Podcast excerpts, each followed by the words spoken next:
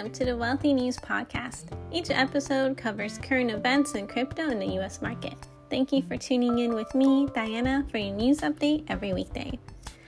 Today is October 6th, National Coaches Day, which honors men and women who inspire us to work harder and to do our best. Athletes aren't the only people who benefit from coaches. In an academic setting, coaches lead individuals and teams in speech, chess, drama, and many other types of competition. In the professional setting, we can have business and breakthrough coaches. Do you have fond memories of coaches who represent leadership and inspiration? I know when I was in middle school, I had a softball coach, and the other opponent team coach was not present. So my coach stepped in and coached the other team. Well, they ended up winning. So Apparently, we were upset with her why she chose to do that. But looking back at that moment, I really appreciate and her generosity because it wasn't about the win. And sometimes when we go along in life, it's not about winning at the expense of hurting someone else or another team. It's about helping each other. All right, on to the market news. Wall Street's two day surge came to an end yesterday as all three major indexes closed slightly lower. Stocks responded to the Fed's efforts to cool the job market and were starting to pay off. Oil prices rose to a three week high on a blockbuster day for energy news. National debt just passed 31 trillion for the first time ever. How did we get here? The US has been borrowing massive amounts of money since the early days of the pandemic.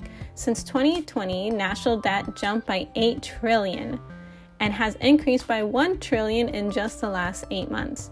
Analysts predict President Biden's new policies could add over 4 trillion to the national debt from now to 2031.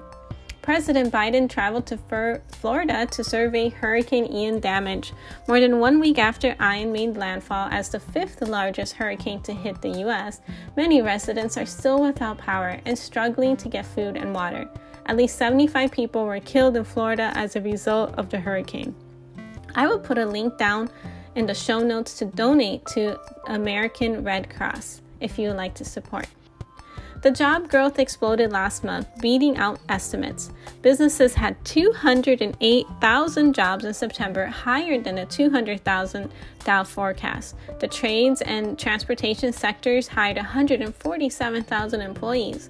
These gains offset the 29,000 loss in the manufacturing and mining sectors. Average pay hikes increased by 7.8% this year, but still not quite beating out inflation. Workers moving around for new jobs saw a pay raise of over 15%. Treasury yields rebounded yesterday, weighing on stocks in the morning. However, markets shifted midday to end near the even line. 2022 has been spent firmly in the bear market. The S&P 500 is down over 20% this year and the major indexes are performing even worse. As of October 1st, there were 386 stocks in the New York Stock Exchange, down over 40% from their 52 week high. Is October the turning point? Five of the last bear markets since 1950 ended in October, but we have a long way to go. Bear markets paired with a recession usually decline about 35% over a 15 month period. We are down around 25% on average. Some experts predict that we are likely to continue down a negative path until the first quarter of next year. Sticking to your long term investment plan can help you weather the storm. As far as happy news, SpaceX launched four people to the International Space Station from Florida yesterday. The mission is SpaceX's eighth human spaceflight in two years. Airbnb is up, but Overall, it fell despite some strong words of encouragement from Bernstein. The Wall Street firm said that Airbnb is on track to become the biggest Western travel platform in the next five years. Yesterday, OPEC and OPEC partners agreed to start production cuts on oil. They agreed to cut oil production by 2 million barrels a day. First off, who's OPEC? It's a group of the world's most powerful oil producers and why the cuts. The group wants to spark a recovery in crude oil prices. The US has been asking OPEC to pump more oil to help the global economy. Recently, oil prices have fallen to $80 a barrel from more than 120 in early June. Growing fears about global recession pushed prices lower. OPEC's production cut its attempt to reverse the slide. Crypto news Bitcoin and Ethereum is down. Bitcoin price is 20,154 and Ethereum is at 1,351. These are crypto numbers as of 5 p.m. Eastern Standard Time on October 5th. Bitcoin's two day rally run is out of steam yesterday. Strong economic data in the job markets crushed crypto's hope. What are investors hoping for?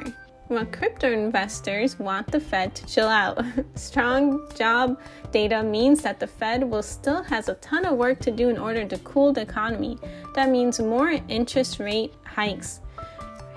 Rate hikes lead to uncertain economic environments that typically makes riskier assets like the stock and crypto sell off.